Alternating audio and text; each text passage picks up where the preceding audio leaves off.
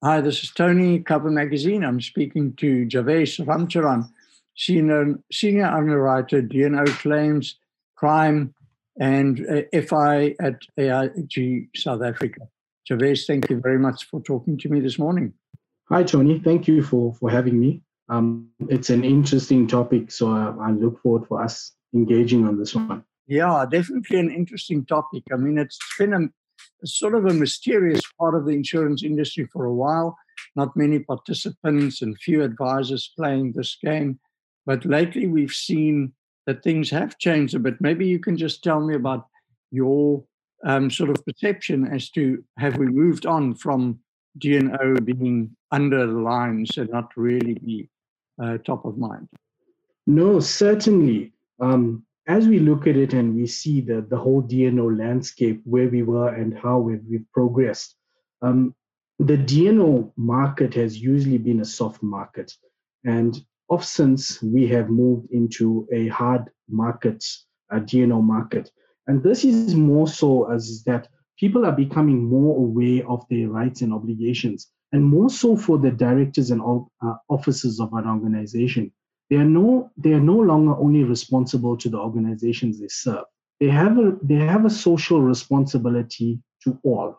So hence, we've seen that directors and officers are becoming more accountable for their actions. So are there any specific lines or areas where we see more activity in the D&O environment? Okay. So the way we see ourselves now, and we look economically, how globally, how we're performing. Major corporate failures, scandals, data breaches, and subsequent class actions are still the major trends that actually fuel D&O liability. As for the likes of Australia and the US, we've seen big increases in class actions and security claims, which has actually eroded the excess layers and impacted the whole D&O market globally. From a South African perspective, the certain trends that we still see that is prevalent is actually insolvency claims. And if we look at exactly where we are now in terms of the whole COVID pandemic, these are traditional source of D&O claims. But given the uncertainty of the economic and political outlook, these are the major source of liability claims going forward as well. We also see a trend in cyber incidents where directors and officers are held responsible now for ensuring that there's proper security controls or backups that have been in place for the organizations that they serve. Are these trends, are they similar to what you're picking up globally from AIG? These trends are similar to what we see globally as well. If we look at South Africa and we look at the global trends, we always say that South Africa is around 2 years. They're 2 years behind what we're seeing that transfers globally. But in saying that, I mean, it's also good to note that, you know, South Africa is moving towards a more litigious environment as people are becoming more aware of their rights. I would say gone are the days where directors only had a responsibility towards the organizations they serve. And like I mentioned previously, they have a social responsibility to all now. What we've seen is that directors globally and within the African and South African market, they're very reluctant to serve on a board if there's no insurance in place to protect them. Yeah, I think that's probably going to be more and more so going forward. So from a broker perspective and distribution, do you see this as largely in the domain of larger corporate brokerages, or are the smaller independents also starting to sell directors and officers liability insurance?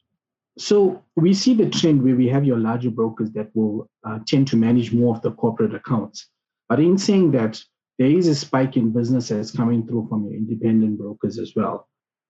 We can't shy away from the fact that no organization's directors are immune to be held responsible for any wrongful acts. Hence, that's a need for any organization that has directors to have D&O cover in place. So in saying that, the independent brokers are driving the need for their clients to have D&O cover in place. And then just lastly, I mean, we've just come sort of through or are in the hopefully the tail end of the pandemic.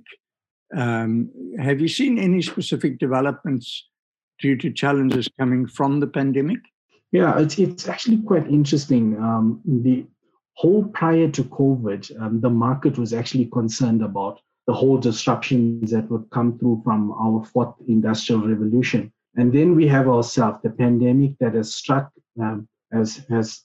struck us globally, and specifically for businesses. Here we see how their business continuity is actually tested. In the South African landscape, and we look at how South Africa is set up, most of South Africa's business does come through from the SME sector. And yet we've seen that this has an adverse effect on the sector. To date, many SMEs have scrambled to liquidation following financial challenges. So the financial challenges has actually impacted South African organizations as well as organizations globally. I don't think so we can tie it down only to South Africa. If we look at the whole hospitality industries as well that have been impacted globally. Mm. Mm. And then just lastly, for brokers who are a bit hesitant to play in this sort of space, etc., from a knowledge transfer perspective and support for brokers, what do you do from an AIG side? So from an AIG stance, I mean, we pretty much, and this being South Africa and globally, we're always willing to engage with our brokers, engaging with them to make them aware of the exposures that come through on our D&O products as well. And at the same time, offering them some sort of training and also partnering with our brokers to assist our clients better. Great stuff. So obviously, there's space for them to play as well. They just need to inquire and go there. Javesh, thank you very much for your input. It was great chatting to you and to find out about a bit more about this very interesting line of insurance. No, thank you, Tony. Thank you for the time. It was actually a very interesting discussion.